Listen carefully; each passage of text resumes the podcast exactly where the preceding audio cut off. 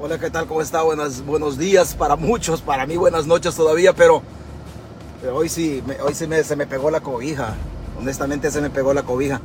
Vinimos un poco cansaditos y la cama no nos quería soltar.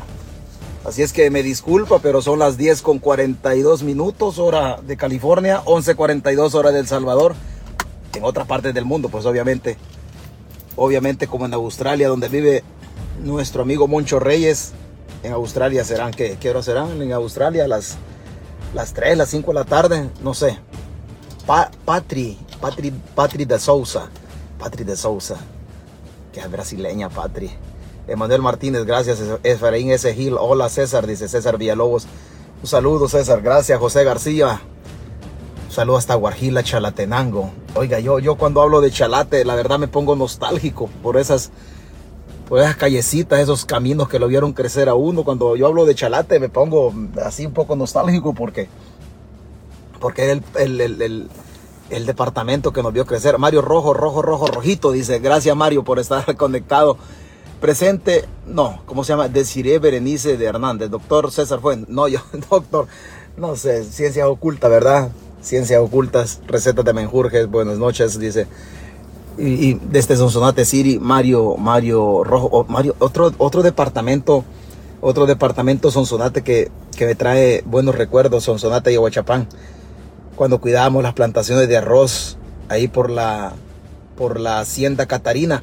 En la hacienda Catarina ahí nació, ahí nació la, la, la diputada, la diputada, ¿cómo se llama esta niña? La diputada Ostorga, su jefa de fracción de, de arena por ahí nació por esa, bueno, por lo menos por ahí vivió por esa hacienda Catarina.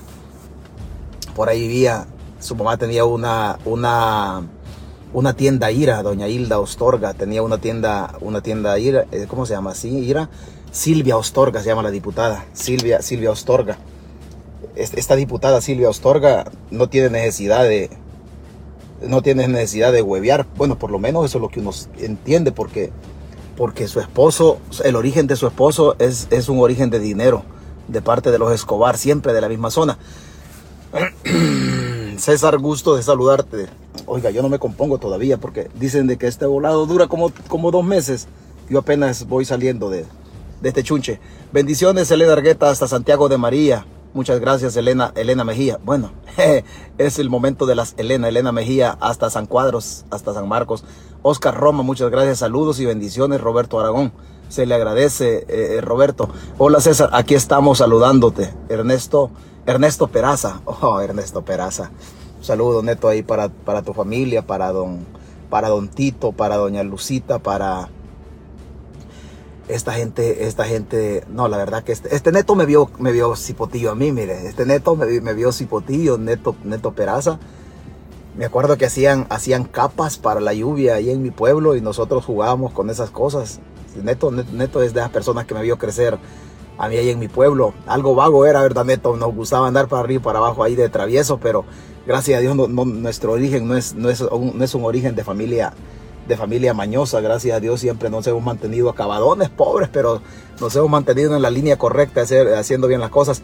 Salúdame a, tu, a tu papá y a tu mamá, este Neto, a tu esposa, eh, que, son, son vecinos de por ahí, por la zona donde vive mi, donde vive mi familia. Y, y, gracias por estar aquí, Ernesto. Pero estás despierto a esta hora en, en, en Chalate, son las 11 con 45 minutos. Neto, Neto está despierto, como ya tiene más de 50 años, Neto ya le cuesta conciliar el sueño. Un saludo, un saludo Neto para, para ti y toda la gente que te rodea. Edgardo Flores Canto dice, hola César, saludos, espero haya leído mi mensaje, gracias. No, no, no, he leído mensajes, honestamente, no he leído mensajes. Hay un montón de mensajes y, soy sincero en decirle, no, no los he leído. Jair Guevara, saludos compa. Ay, saludos compa. Hasta la victoria siempre, compa. Vea, Yair es de izquierda. Usted ya sabe que yo no soy de izquierda, pero como aquí se trata de convivir, entonces no hay ningún problema. Hasta la victoria. Dice, saludos compa, me agarró la gripe a mí también. Saludos desde Denver. Oiga, yo no le puedo recetar nada porque, vea, a mí me recetaron tantas cosas que, que ya ni sé qué fue lo que me cayó bien. Ay, perdón, no, no me he compuesto todavía del todo, pero ahí vamos. Pedro Juan Jovel, saludos César. Son las 3.45. Pedro Juan Jovel vive en Australia. Son las 3.45 de la tarde en Australia. No sé dónde vive, en Víctor, Belburg, dónde vive, pero, pero por ahí tenemos otros amigos también. Lilian Anzuategui Soto. Este, este nombre de Anzuategui me, me generó alguna duda un día, pero ella me lo explicaba. Es de origen vasco, hay un estado también en, en Venezuela que se llama así, pero ella no tiene nada, nada que ver, dice, con, con esa zona. J. Vitelio Guardado, otro señor. Este Vitelio Guardado, Neto, Neto Peraza conoce. Vitelio Guardado es hermano primo de don Baudilio Guardado. Don Baudilio Guardado, un señor que se casó con una muchacha de mi pueblo. Vea, como saludos desde San Rafael Chalatenango. Te saludo desde San, oh, sí, desde San Rafael, del Cantón Lo Guardado. Oiga, aquí, mucho chalateco. Gracias, Vitelio, por estar conectado. Pati Ramos Urbina, un saludo hasta la cabecera departamental Chalatenango. Georgina López, hasta Soyapango. Saludos, César. Gracias por compartir tus apreciaciones sobre la situación de nuestro lindo pero medreado país. Víctor M. Esquivel. Jodidos estamos, reventados estamos. Adel NALG, nada. ¿Qué tal? Me llega tu transmisión desde El Salvador, Cojutepeque, Cuscatlán. Cojutepeque, Cuscatlán. Ya, ya, yo ya he comentado, ahí estudié yo en Cojutepeque, en la nocturna. Ahí estudié eh, en Cojute. Y, el día viernes pasábamos por el Parque Viejo, por donde la chenta peluda. Ya, ya he comentado yo, habían unas, habían, la chenta partía los barriles a lo largo por la mitad y hacía unas asadas ahí en el Parque Viejo por el punto de la ruta 113. Hacía unas carnes asadas tan ricas, pues sí, obviamente en ese tiempo estábamos hipotes y pues sin faltar la respectiva regia, entonces ahí nos quedamos nosotros, eh, era en plena guerra, fue allá por el 88, por el 88, ahí estudiábamos nosotros en Cojutepeque, estudiamos el primer año de bachillerato en esa época y pasábamos por donde la Chenta Peluda y en ese tiempo estaba el Cojutepeque, el equipo de la Liga Mayor, estaba pero, pero con todo y íbamos también al Alonso Alegría Gómez, así se llama la cancha, el estadio de Cojute y, bonito, la verdad bonito. Por ahí jugamos en la cancha del Tiangue y en la cancha de la cuarta zona en el Campito. Ah, grandes chayaste, grandes raspones que hacía uno. Nuria de Anaya, maestra, gracias por estar acá. Habráse visto, maestra. Buenas noches, gracias por estar, gracias por conectarse, Luisita Palacios, bendiciones, Elena Mejía. Vea, vamos a hablar de algo, algo bien raro, bien raro que está pasando en el gobierno, vea. De eso, de eso vamos a hablar. Buenas noches, estimado que ya estés bien. Todavía no falta todavía Gladys, pero ahí vamos en el camino, correcto. Un gusto saludarlo, César Efraín S. Gil. No, gracias, gracias. El placer es mío que esté aquí conectado. Pati Ramos Urbina, buenas noches. Un gusto escucharlo. Ya mucho mejor de salud.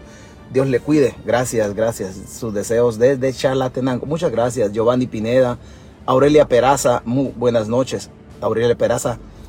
Aurelia Peraza no tiene nada que ver con Ernesto Peraza. Aurelia es de los Peraza con dinero y Ernesto Peraza es de los perazas como yo, sin dinero, así, algo acabadones. Sandra Lorena Menéndez, licenciada. Sandra Lorena Menéndez, usted tiene, un, usted tiene una oficina, un buffet. Ella es abogada y notario. Usted necesita divorciarse o provocar algún divorcio. Bueno, para provocar no, ¿verdad? Pero usted quiere divorciar y está en la zona del condado de Los Ángeles. Ay, perdón.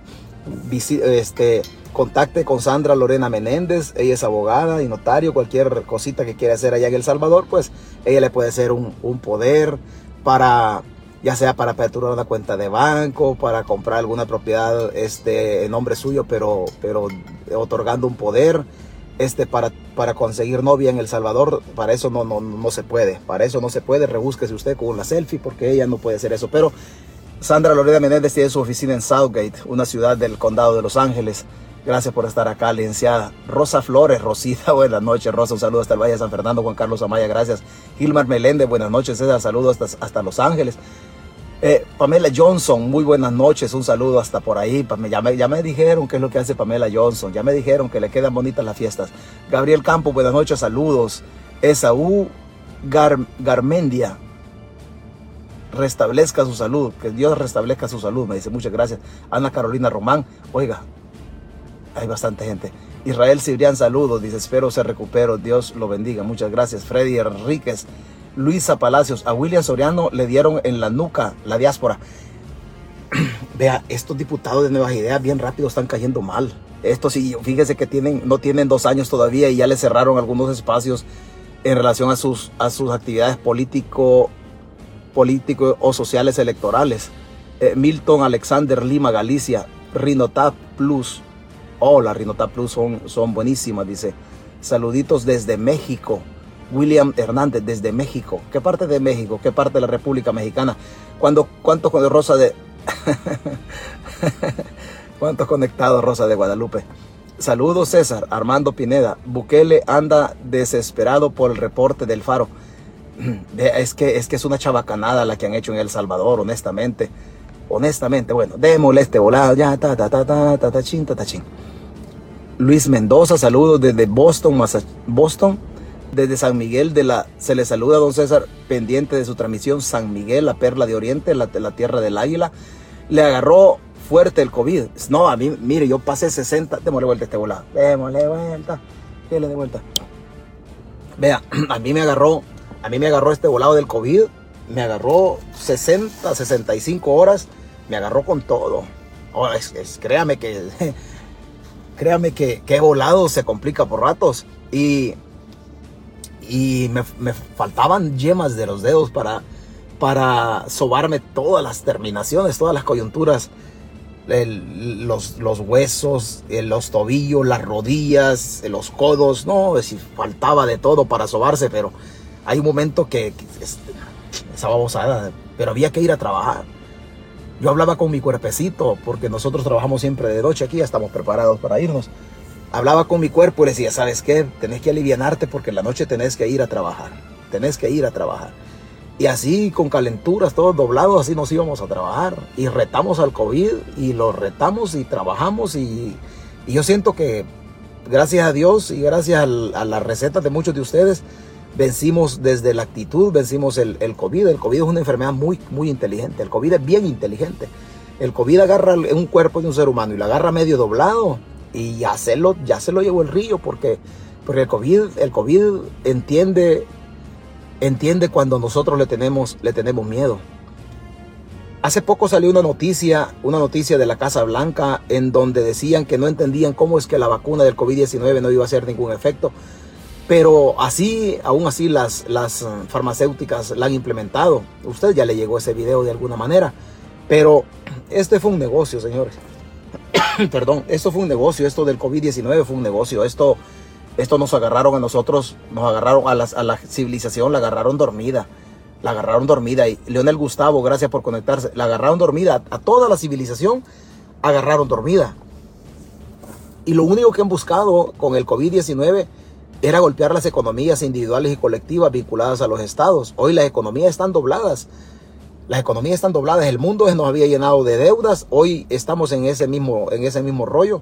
Y hablando de deudas, tenga cuidado usted, si tiene alguna tarjetita de crédito y puede irla pagando, vaya y páguela, aunque sea de manera, de manera paulatina, despacio, por el incremento de las tasas de interés. Eso va a tener un impacto muy, pero muy directo en las economías del ciudadano y obviamente, obviamente en los préstamos. Si usted tiene alguna tarjetita de crédito y tiene algún dinerito por ahí guardado y dice, no, no lo voy a pagar todavía, páguela, páguela porque es, es por gustos. Le van a incrementar los, los intereses, el servicio de su deuda va a incrementar y si no la paga, se le va a llevar el río. Ahora murió Olivia Newton-John de cáncer de mama.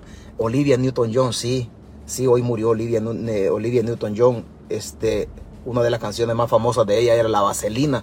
Hoy murió ella, bueno, Dios en gloria la tenga. Leonel Gustavo, saludos César, me gustaría, me gustaría, dice, que, hoy se perdió. César, cuando habla de esa forma, me acuerdo del primo, del primo Chomo, del primo Chomo. Eh, Cholin Jorge Batistao, claro, le agarró así por no vacunarse. No, mire, yo, usted tenga su, usted guarde su fe, usted tiene fe, tiene fe en lo que hace, sígalo haciendo de la misma manera.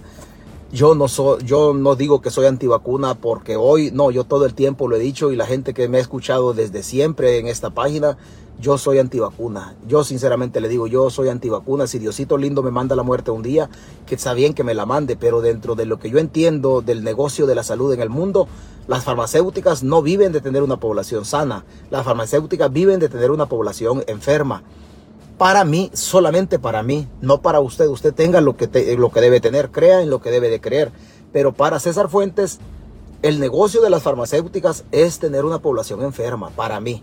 De usted siga conservando sus, sus creencias y no hay ningún problema.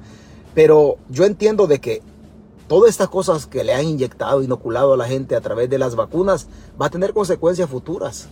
Yo así lo entiendo. Después usted quédese con lo suyo, usted no haga lo que yo hago. Yo no soy, yo no me vacuno porque yo, yo soy antivacuna. O sea, e, e, eso, es, eso es para mí. Y no es una postura de hoy. Yo todo el tiempo lo, lo he dicho. Desde que antes del COVID yo decía de las vacunas, durante el COVID yo decía, este es un negocio la, donde la mercancía es el ser humano. Aquí no hay otra mercancía. Vea, obviamente Dios está ahí y lo conocemos por fe. Y Dios tiene poder, es absolutamente poderoso. Pero más allá de, más allá de, después de la misericordia de Dios que tiene con nosotros, si el COVID, el COVID-19, el COVID-19, mucha gente murió en los hospitales y muchísima gente que se quedó curando, curándose la enfermedad desde la pata de la cama de su casa, se curó de la enfermedad.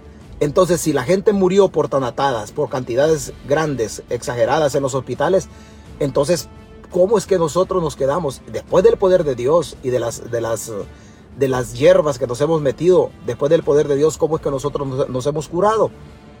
¿Cómo es que nosotros nos hemos curado? En su vecindario, estoy seguro que en su pueblo, en su cantón, ha muerto gente que estaba sana, que no tenía nada, gente joven, gente que murió y sano. El sistema hospitalario del mundo lo mató.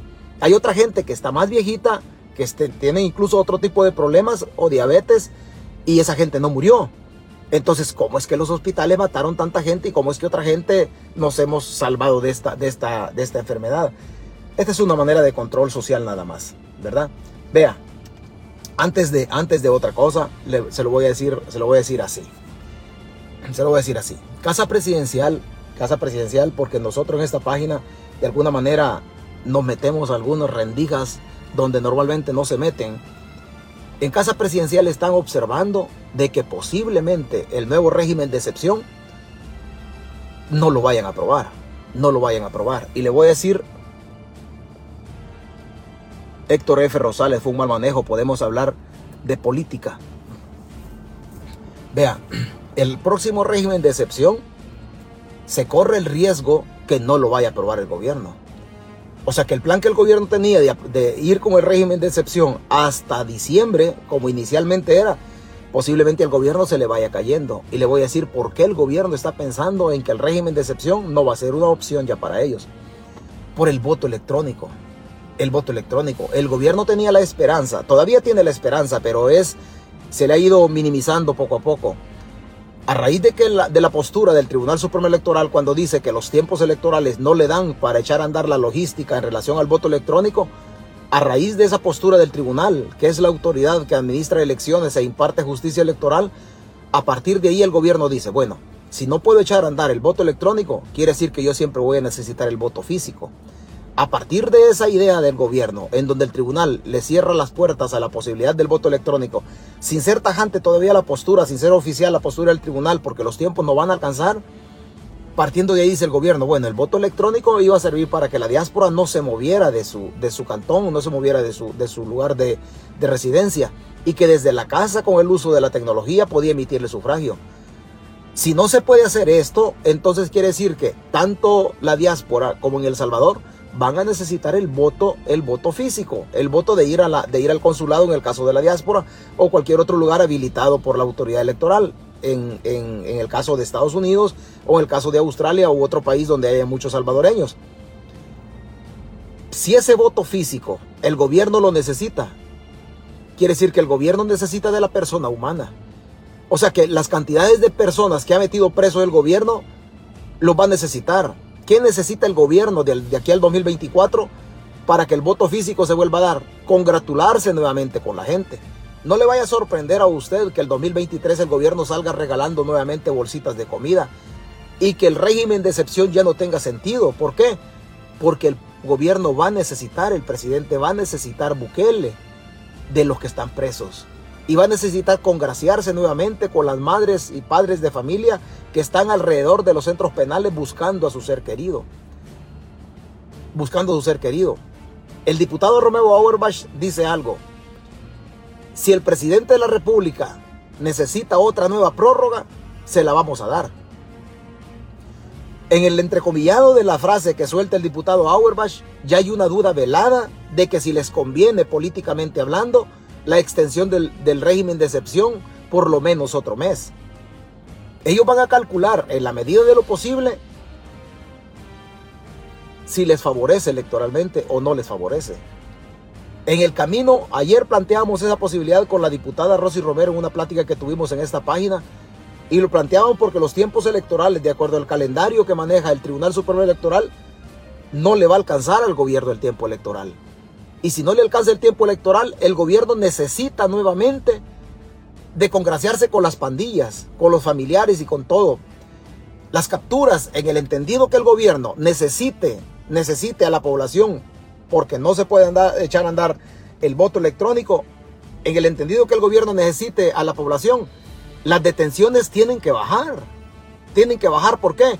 Porque la manipulación política a través del control social por medio del régimen de excepción, metiendo presa a la gente, no le va a tener sentido al gobierno. Porque va a necesitar que los que están presos otra vez salgan a votar en favor del gobierno.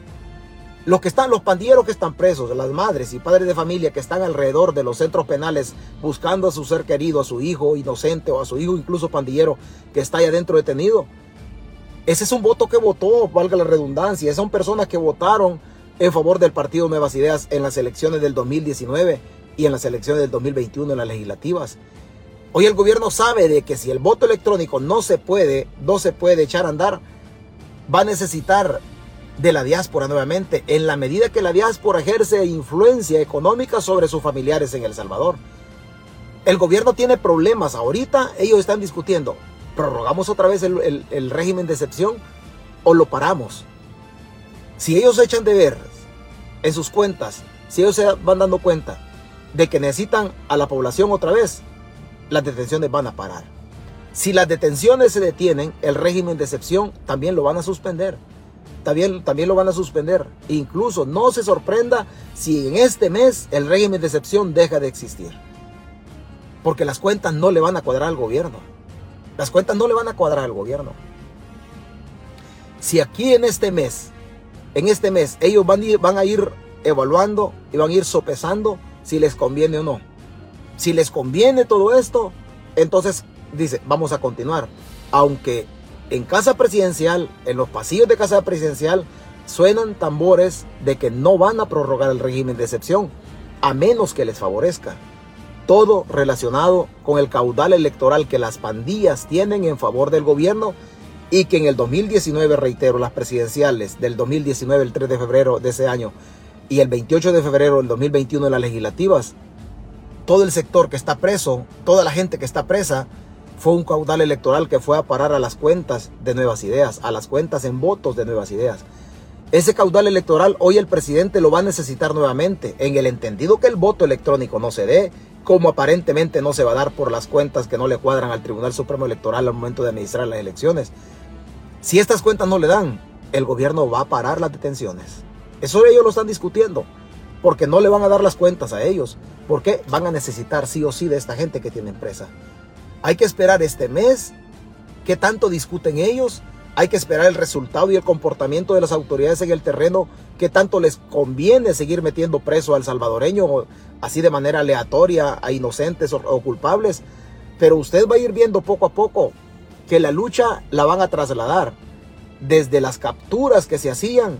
Usted va a ir viendo, regáleme unos ocho días y se va a ir dando cuenta que en este régimen de excepción que está en vigencia van a ir mermando las capturas o las detenciones de salvadoreños ya sea con vínculos materiales directos con las pandillas o que tengan, o que tengan relación con las cuentas o las cuotas de exigencia que le, pone, que le ponen los mandos policiales a sus efectivos básicos en el terreno. Si el gobierno, si el gobierno, fíjese bien, si el gobierno mengua o merma las capturas, hay otra cosa. Agárrense las radios comunitarias Agárrense las radios comunitarias, las radios de los cantones, las radios de los, de los municipios, las radios, las radios de, los, de aquellos territorios que eran antes de presencia guerrillera, en donde hay muchas radios comunitarias. Agárrense las radios comunitarias porque el gobierno va por ustedes. El gobierno va por ustedes. Se puede venir, se puede venir un culebrón en El Salvador relacionado con un periodista, relacionado con un periodista. En la plática que tuvimos el día de ayer, yo decía, regáleme usted dos semanas para echar, para nosotros dar a conocer qué pasó con un allanamiento, con Julio Olivo, con, la, con qué, es lo que buscaba la fiscalía y, y, un montón de cositas. En dos semanas vamos a hablar nosotros qué pasa con esto si al gobierno se le cae. Pero las radios comunitarias en El Salvador corren el riesgo de ser perseguidas por el gobierno porque son las radios que se van a quedar después de los medios de comunicación tradicionales o grandes que les están marcando una agenda.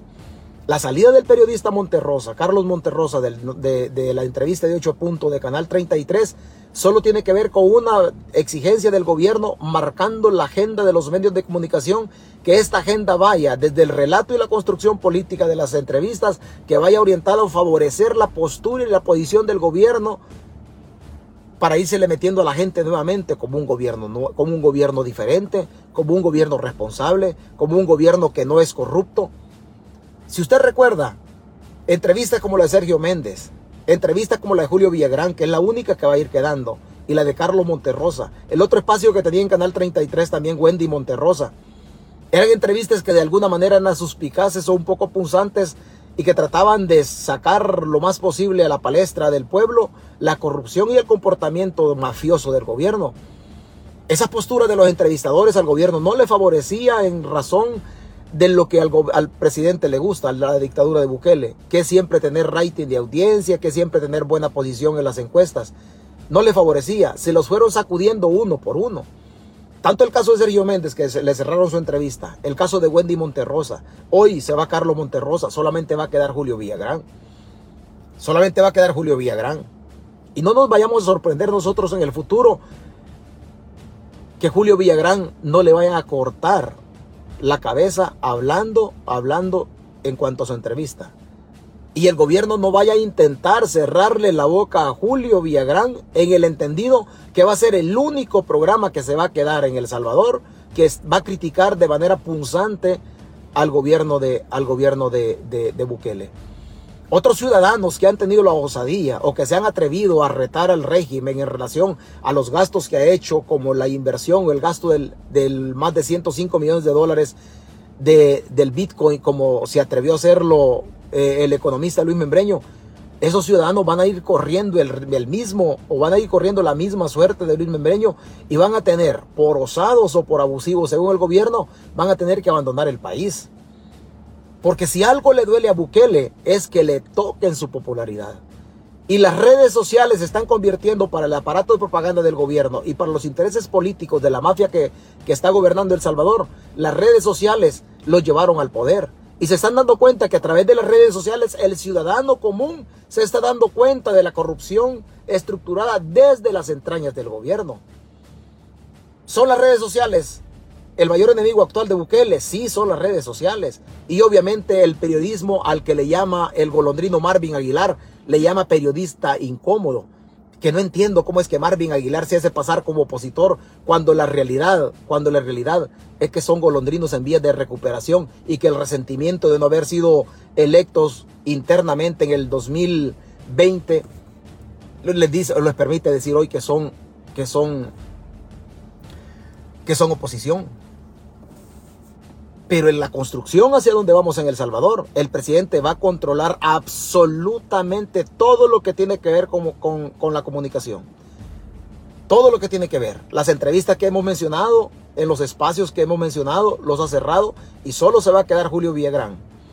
Y no estamos garantizándole a Julio Villagrán de que el gobierno le vaya a respetar su espacio de entrevista. Es más, es más, casi garantizamos desde esta página que Julio Villagrán va a tener problemas futuros en relación a su entrevista. Porque el gobierno le va a querer marcar también a ese programa de TVX con Julio, le va a querer marcar una agenda en donde Julio empiece a hablar en favor del gobierno o a bajarle decibeles a la crítica, ya sea de Julio Villagrán al momento de estructurar sus preguntas o ya sea en cuanto a la calidad de invitados que lleva Julio. Vale decir que los espacios se van a ir cerrando de tal suerte que nos vamos a quedar solamente las páginas. Solamente las páginas de la diáspora de una manera u otra nos vamos a quedar haciendo, haciendo fuerza o sirviendo como el último recurso de la contención en el desplazamiento natural de la dictadura. Y que la población o usted que nos escucha va a venir a las páginas a tratar de informarse y las páginas tienen que observar un comportamiento social de tal suerte que, que nos permita a nosotros llevarle un contenido lo más real posible, lo más cercano a la, a la verdad de lo que ocurre en El Salvador, pero teniendo que narrarlo desde el extranjero. Esa es la suerte que corremos. Otros medios de comunicación se van a quedar en El Salvador haciendo negocio con las pautas publicitarias o el dinero del gobierno periodistas como el golondrino Ernesto López no van a tener ningún problema, se van a quedar ahí y, sus espacios no van a ser amenazados, sus canales de televisión no van a ser amenazados, las posiciones de trabajo de estos periodistas advenedizos y vendidos al régimen no van a ser amenazados. Otros periodistas como Natán Bakis también no van a tener ningún problema. ¿Por qué? Porque ellos bailan la música que el gobierno les pone. No importa que no puedan bailar bachata y que los dos, las dos patas las tenga izquierdas. Ellos bailan la música que el gobierno les pone y por eso hasta hoy ellos no son perseguidos. Ellos no son perseguidos, son periodistas afines al gobierno que al final no sé si les pagan por guardar silencio. No sé si les pagan, pero es evidente, es evidente los intereses y el sesgo editorial que tiene el programa de Neto López y el programa de, de Villagrán, perdón, el programa de, de, de Natán Bakis. Es evidente el sesgo que tiene y por eso el gobierno no se mete con ellos. Pero aquellos periodistas que, se, que son incómodos y que tratan en la medida de lo posible de ser veraces con lo que trasladan a la población, esos periodistas sí están siendo perseguidos y van a ser perseguidos. Un periodista nos queda nada más. Uno se llama Julio Villagrán de TVX. Y César Fuentes no le garantiza que Julio Villagrán se vaya a quedar en la palestra de los medios de comunicación en El Salvador. ¿Por qué? Porque va a ser presionado por la dictadura a que guarde silencio, a que cambie su línea editorial o a que invite otra clase, otra clase de, personas. Cuando el mismo periodista Villagrán lo ha dicho en vivo de que su, su set de entrevista está a la orden para que los personeros del gobierno vayan y visiten el set de TVX. Aún así no lo han querido hacer. Aún así no lo han querido hacer. Reitero, van por las radios comunitarias, van por las radios comunitarias, van a amedrentar al periodista, a los periodistas que son de las radios comunitarias y que andan ahí haciendo su labor social en, en razón de informar a la población. La libertad en el futuro cercano, muy cercano, la libertad va a ser un mero recuerdo en El Salvador. Va a ser un mero recuerdo en El Salvador. Primero Dios, un sueño que César Fuentes tiene. Primero Dios un día, Dios nos ponga en posiciones de ventaja. En posiciones de ventaja. Y uno de los sueños que César Fuentes tiene es saber cómo han hecho el dinero y sus fortunas los comisionados policiales. Muchos comisionados de la Policía Nacional Civil con vínculos con el narcotráfico comisionados. Y primero Dios la patria, Dios sobre todo, un día nos ponga en una posición en donde nosotros, en donde nosotros podamos meternos a la interna de su vida. ¿Cómo es que ustedes, teniendo salarios de 3 mil dólares, tienen ranchos de playa? ¿Cómo es que ustedes, comisionados policiales, cómo es que ustedes, Vladimir Cáceres, todos los comisionados de la primera promoción, si un día César Fuentes tuviera la posibilidad de escudriñarles su patrimonio, para mí sería un privilegio y después de escudriñarle su patrimonio, de cómo ustedes han hecho dinero desde la fundación de la Policía Nacional Civil, con vínculos con bandas de robacarros, con vínculos con bandas de, narcotraficantes, con vínculos con bandas de, de, contrabandistas. Y hoy se han plegado, ustedes se han vendido su espíritu, su honor y su alma a los vaivenes de esta dictadura. Muchos comisionados policiales tienen sus casas, sus propiedades, sus ranchos de playa, que no son congruentes con los ingresos que ustedes han tenido desde la fundación de la policía, en los gobiernos de Arena, en los gobiernos del Frente y en este gobierno. La Policía Nacional Civil está dirigida por verdaderos delincuentes, y hay que decirlo. Esto solo se puede decir nada más desde la, desde la diáspora. En El Salvador no lo vaya a decir a usted porque le van a doblar las patas porque le van a doblar las patas. Pero eso pasa con el régimen de excepción. Si al gobierno le conviene, continúa. Todo tiene que ver con las cuentas electoralmente, electoralmente hablando. Son las 11 con 19, con 19, con 19 minutos. Vea, entre, entre, otras, entre otras cosas, la canasta básica. Oiga, cómo se ha disparado todo en El Salvador todo está carísimo, pero carísimo en el, en el Salvador. Se disparó todo. Alguien va a decir, el más, el más osado va a decir, no, es que es una crisis a nivel mundial. Yo no sé si la crisis sea a nivel mundial. Lo único que sé es que nosotros estamos peor que Guatemala estamos peor que Honduras. Y que nosotros no producimos nada, absolutamente nada. El precio de la canasta básica superó los 235 mil o 235 dólares. Es el más alto en 20 años. El más alto en 20 años. Entre enero del 2021 y junio del 2022, la canasta básica subió más de 36 dólares para el sector urbano y más de 32 para el sector rural. El aceite es uno de los productos que más alza ha tenido en el caso, en este caso de, de en El Salvador. La canasta básica no es, no es nada, no es nada, no es nada bueno. Había que preguntarle a la señora embajadora Milena Mayorga, con su capacidad que tiene de estructurar mentiras y que a esta gente aparentemente le pagan, pero por mentir. Habría que preguntarle si ellos en las cuentas que hacen se meten hasta la interna. Oiga, escuchemos, escuchemos este, este, este video que lo pusimos ayer. Estábamos. Oiga. Hace menos de 30 meses teníamos el peor sistema de salud de América Latina. Estábamos al nivel de Haití. Ahora tenemos el sistema más eficiente del continente. Hace menos de 30 meses teníamos el peor sistema de salud de América Latina. Estábamos al nivel de Haití. Ahora tenemos el sistema más eficiente del continente. Hace menos de 30 meses teníamos el peor sistema de salud. De... Y dice que y dice que económicamente estamos bien. Así dice Milena, que económicamente estamos bien. Así, justamente así lo dice ella. Pero la realidad es, la realidad es solamente, solamente la vive el pueblo. Hay una realidad que la vive el pueblo. Y si ese, y si el pueblo vive esa realidad, oiga, o escuche este otro video. Mire, solo acá en ese poquito van casi 100 dólares. Para Salvador está claro sufriendo la más alta de los últimos 20 años en un país donde el salario mínimo es solo de 365 dólares al mes. Los precios de los alimentos se han disparado en más de un 13%, lo que hace que los niveles de pobreza estén al alza, como nos dice Pedro Ultrera desde San Salvador. Mire, solo acá en ese poquito van casi 100 dólares. Para Evelyn Amador, surtir la despensa semanal se ha convertido en todo un lujo. En ese país tenemos una crisis horrible. Y es que la inflación en El Salvador ha elevado los precios por las nubes y el dinero no rinde. La tasa de inflación que vive El Salvador no se había visto en los últimos 20 años, nos dijo el economista Carlos Acevedo. El último dato es 7,5%, la inflación de los alimentos es 13,5%.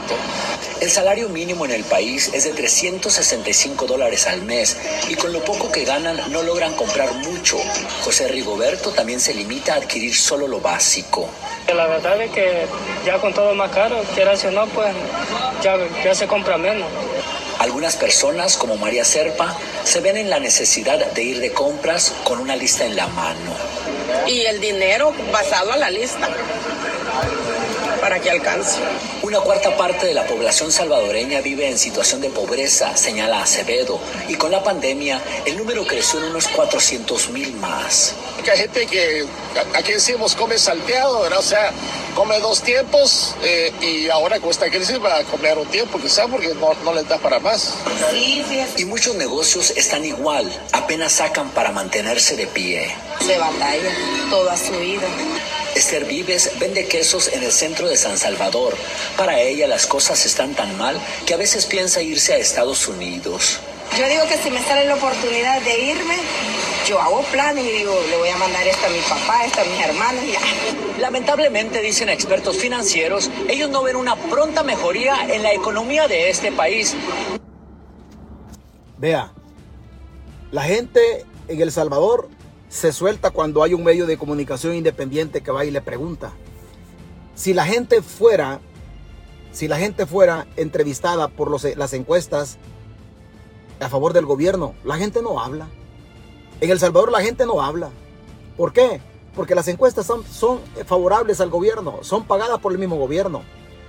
En el caso del video que acabamos de nosotros, nosotros escuchar, es un video de Univisión un medio de comunicación que no está arraigado en El Salvador, sino que está arraigado en Estados Unidos.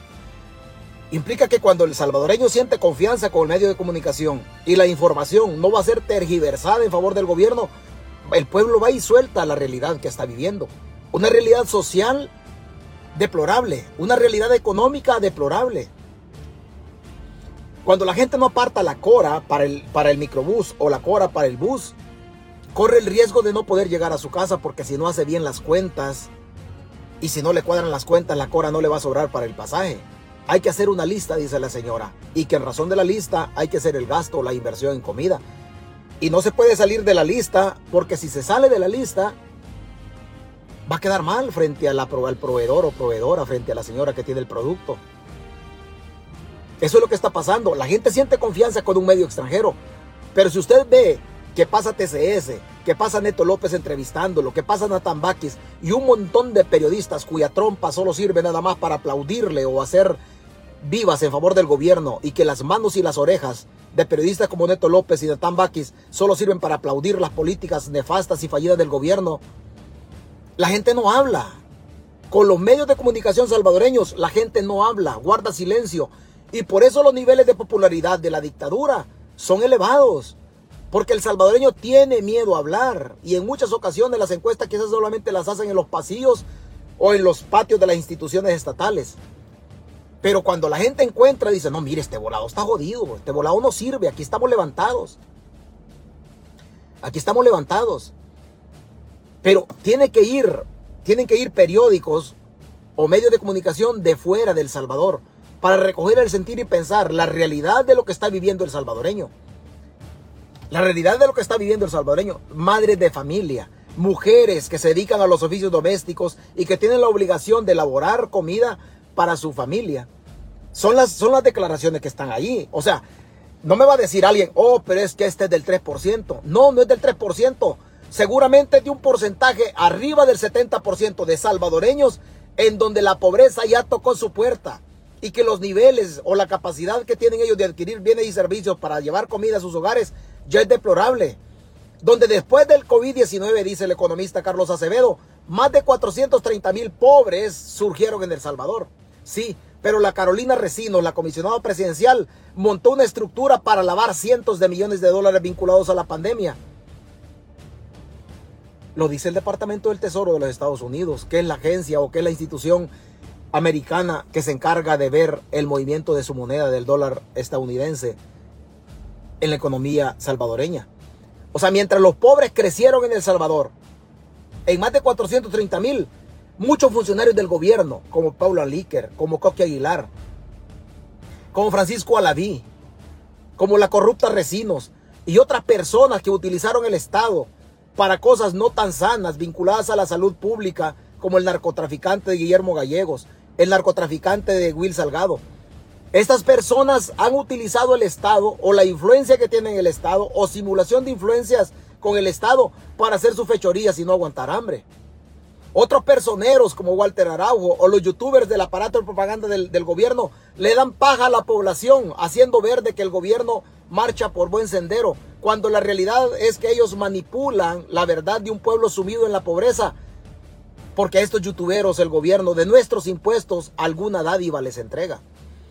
Y si no personas como Walter Araujo, aparte de haber robado con los gobiernos de arena, ¿de dónde saca su fortuna este testaferro, este chafarote para hacer sus programas y vivir de la manera que viven. Cuando el origen, cuando el origen de Araujo ha sido un origen humilde, deplorable, en donde su mamá y su papá no pasaban de ser maestros de segunda categoría en el sistema educativo salvadoreño, pero hoy viven bien. ¿De dónde hicieron su fortuna? Robando de la estructura del Estado. ¿De dónde mantienen la calidad de vida? Vendiendo su palabra, vendiendo su voz y mintiéndole a la población y agarrando dádivas de la dictadura. De ahí viven. U otras personas como el clan de los Salgado, cuya cara más importante es Will Salgado y Numan Salgado, el diputado, de dónde han incrementado su calidad de vida cuando Will Salgado no pasó de ser un clase de poca categoría al interior de la, de la estructura del batallón Arce en la época de la guerra. Y que los vínculos con el coronel Roberto en un coronel de la Tandona, y que fue eterno comandante del, del batallón Arce en, en San Miguel, y que esos vínculos no le permitían otra cosa más que solamente administrar los chalets. Los chalets que en plena guerra, allá por el 86-88, él los administraba. Y que se supone, según, según compañeros, según compañeros clases de esa unidad militar, ya distribuía droga en la ración, en la ración seca o comida en lata que se le llevaba a las unidades militares en el oriente del país donde tenía teatro de operaciones del batallón Arce. O sea que los vínculos de Will Salgado con la distribución, con la venta de droga no vienen de hoy. Y que estos favores, estos favores que le debía Will Salgado al coronel Roberto Staben desde la época de la guerra, cuando Will Salgado aguantaba hambre, estos favores se los regresó Will Salgado introduciendo al coronel Staben en los consejos municipales de las alcaldías que gobernó Will Salgado bajo la bandera del PDC, PCN y el mismo Arena. Toda la información que dicen en una, en una publicación que andan por ahí en, en Facebook, toda no es cierto. No es cierto, pero hay un altísimo nivel, una altísima cantidad de información de eso que han publicado en Facebook, que es real, que es real, y que los vínculos de Will Salgado con el coronel Roberto Staben de la Tandona una promoción de oficiales muy nefasta en la administración de la guerra en El Salvador. No es de hoy, eso ha sido histórico. Él, el coronel, estaba en el que permitía las fechorías de Will Salgado al interior del batallón Arce. Y la gente que perteneció al batallón Arce en la tercera brigada, esa gente sabe de qué, de es lo que nosotros estamos hablando. Hemos recogido relatos de sargentos, que, de personas que fueron compañeros o superiores de Will cuando Will administraba los chalets. Cuando Will administraba los chalets. Todo todo bajo la venia, bajo la sombra del coronel Roberto Staben, un coronel de la Tandona, una promoción de oficiales que administró la guerra, cuyas fortunas están manchadas con el sudor, con el sacrificio, con la sangre y con la vida misma del soldado. Una promoción de oficiales que manipulaba las planillas a ton y son de su conveniencia, en donde los muertos los dejaban viviendo solamente de manera administrativa y que los muertos cobraban. Así hicieron su fortuna este tipo de oficiales sinvergüenzas. Esa es la realidad de los Salgado. Hoy, ¿quiénes son? Hoy son una familia muy poderosa en el oriente del Salvador y que se pavonean de comprar carros, carros nuevos en los concesionarios en El Salvador. Y que algunos, como el diputado Numan Salgado, quieren hacerse pasar como personas muy probas. ¿O de dónde? ¿O de dónde han sacado? ¿De dónde sacaron el dinero para comprar un canal de televisión? ¿De dónde sacaron dinero para comprar una radio en FM que cubre de la zona de la presa 15 de septiembre hacia el oriente del país? ¿De dónde encontraron 4 millones de dólares para comprarle un canal de televisión a una iglesia que estaba vinculado a Joaquín Villalobos cuando la época de los, la época de los acuerdos de paz? ¿O cómo hicieron para comprar la radio vinculada también a una donación que la derecha le hace a Chafik Handal en la época de la guerra? Hay muchas cosas que se pueden hablar de la familia Salgado. ¿Cómo han hecho para prosperar una familia de acabados? ¿Cómo ha hecho para prosperar de manera considerable o exorbitante su fortuna y que hoy no tienen hambre y que hoy venga la gente hacia abajo? ¿Cómo han hecho para prosperar? Con prácticas mafiosas, con prácticas mafiosas y que solamente el desplazamiento de una bandera política y el cambio de color político a su conveniencia les han permitido a ellos soslayar o encubrir su corrupción. Su corrupción. Algunos se encargan de apaciguar o de meter bajo la alfombra el historial delincuencial de Will Salgado. No, señores. No, señores. La DEA lo establece, Estados Unidos lo establece. Will Salgado es narcotraficante. Y solamente la impunidad y los vínculos con el poder político en El Salvador no permiten que Will sea procesado. La misma suerte que tiene también el narcodiputado Guillermo Gallegos. Un día el brazo de la justicia los va a alcanzar. Un día el brazo de la justicia los va a alcanzar. Y cuando el brazo de la justicia los alcance, y si ese brazo no los alcanza nunca, primero Dios, el brazo divino, sí los va a alcanzar. Mientras el pueblo se sume en una crisis económica deplorable, mientras las madres de familia salen a comprar su comidita y haciendo una lista para que no les falte dinero, Mientras el pueblo tiene problemas para comer, mientras está comprando el tomate caro, mientras la tortilla se la zampan a tres tortillitas por una cora, estas familias, ¿de dónde han hecho dinero? ¿De dónde hicieron dinero? La colocha Resino, reitero, mientras el pueblo se sumía, ponía los muertos e incrementaba los índices de pobreza en 430 mil salvadoreños más que ingresaban a este círculo nefasto y diabólico de la pobreza. ¿Cómo es que los personeros del gobierno metiendo las manos en las finanzas públicas o en los préstamos de la época de la administración del COVID-19. ¿Cómo es que ellos hicieron dinero y al pueblo lo metieron en esta crisis? Pero Milena Mayorga dice que estamos bien. Milena Mayorga dice que estamos bien. Señores, bienvenidos al nuevo gobierno. Cuide su dinero, cuide su dinerito, porque lo que se viene, y lo habíamos establecido nosotros, y hay perdón por la soberbia en la primera persona, lo habíamos establecido, cuide su dinero, porque la Navidad que viene va a ser nefasta. Nosotros lo dijimos en, en sendas transmisiones, en sendas transmisiones, dividimos todo el año. Aquí se dividió el año en esta página. Y nosotros dijimos de que enero, febrero y marzo iban a ser meses más o menos regulares en virtud de los ingresos que tiene el Estado en relación de los impuestos o, de, los, o de los tributos que recibe de la gente. Pero que partiendo de la, de, la, de la pendiente que se genera después de abril, mayo, junio y julio, iban a ser meses bastante complicados. En el camino dijimos nosotros, y usted se acordará, y perdón que le esté recordando y que me vea mal por la soberbiamente, pero dijimos nosotros, agosto y septiembre va a ser duro. De agosto y septiembre, que va a ser duro, de ahí agárrese octubre y noviembre con una pendiente que viene. No se vaya a sorprender, no se vaya a sorprender si en la cadena de producción y distribución de bienes y servicios no se sorprenda si su diciembre va a ser el diciembre más negro de la historia del país. Va a ser el diciembre más negro de la historia del país. Porque lo que se viene en razón de las tasas de interés que subió la Reserva Federal y que van a afectar de manera considerable el envío de remesas a nuestros familiares en El Salvador, porque también el costo de la vida en Estados Unidos sube, eso va a incrementar el precio allá. La tasa de interés, el incremento, también sube los intereses de los préstamos para, para las empresas o para usted que tiene algún negocio. Pero agárrese, no crea usted que la canasta básica hoy solamente ha subido 32 en el ámbito rural y 36 en el ámbito urbano. No, no, agárrese para octubre y los primeros 20 días de, de noviembre. Y se va a acordar de estas transmisiones. Se va a acordar de estas transmisiones. ¿Por qué? Porque si algo le duele a una economía es tener una clase, una clase política corrupta. Y nuestros políticos son mañosos. Eso le duele a una economía. Si algo le duele a una economía es que el gobierno se pelee con las multilaterales y que se pelee con la comunidad internacional. Eso le duele a una economía como la salvadoreña, cuando somos un país que vivimos de la caridad y de lo que a otros países se les cae un poquito. Pero como el gobierno ha adoptado la postura de pelearse, en eso estamos metidos nosotros en este momento. Pero agárrese, lo que se viene no es bueno. A usted cuídese, que primero Dios, Dios nos dé nosotros discernimiento y en el libre albedrío tomemos las mejores decisiones políticas de cara al futuro. Pero si al gobierno le conviene quitar el régimen de excepción porque el caudal de votos le puede fallar, lo puede quitar este mes. Lo puede quitar este mes. Tenga cuidado, tenga cuidado. Y reitero, lo que se viene no va a ser bueno no va a ser bueno. Usted que vende por su cuenta en los mercados de Soyapango, usted que anda gritando sus productos en la calle, usted se da cuenta de que el peatón, el transeúnte pasa enfrente de usted y se le queda viendo el producto y no le compra porque ya no hay.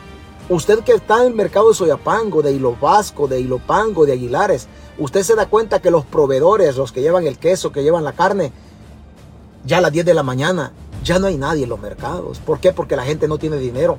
Y si la gente no tiene dinero, los mercados están solos. Y si están solos, usted que tiene su venta de carne, de lácteos, de granos básicos, usted se da cuenta de que su producto no se mueve. ¿Por qué? Porque la economía se ha desacelerado.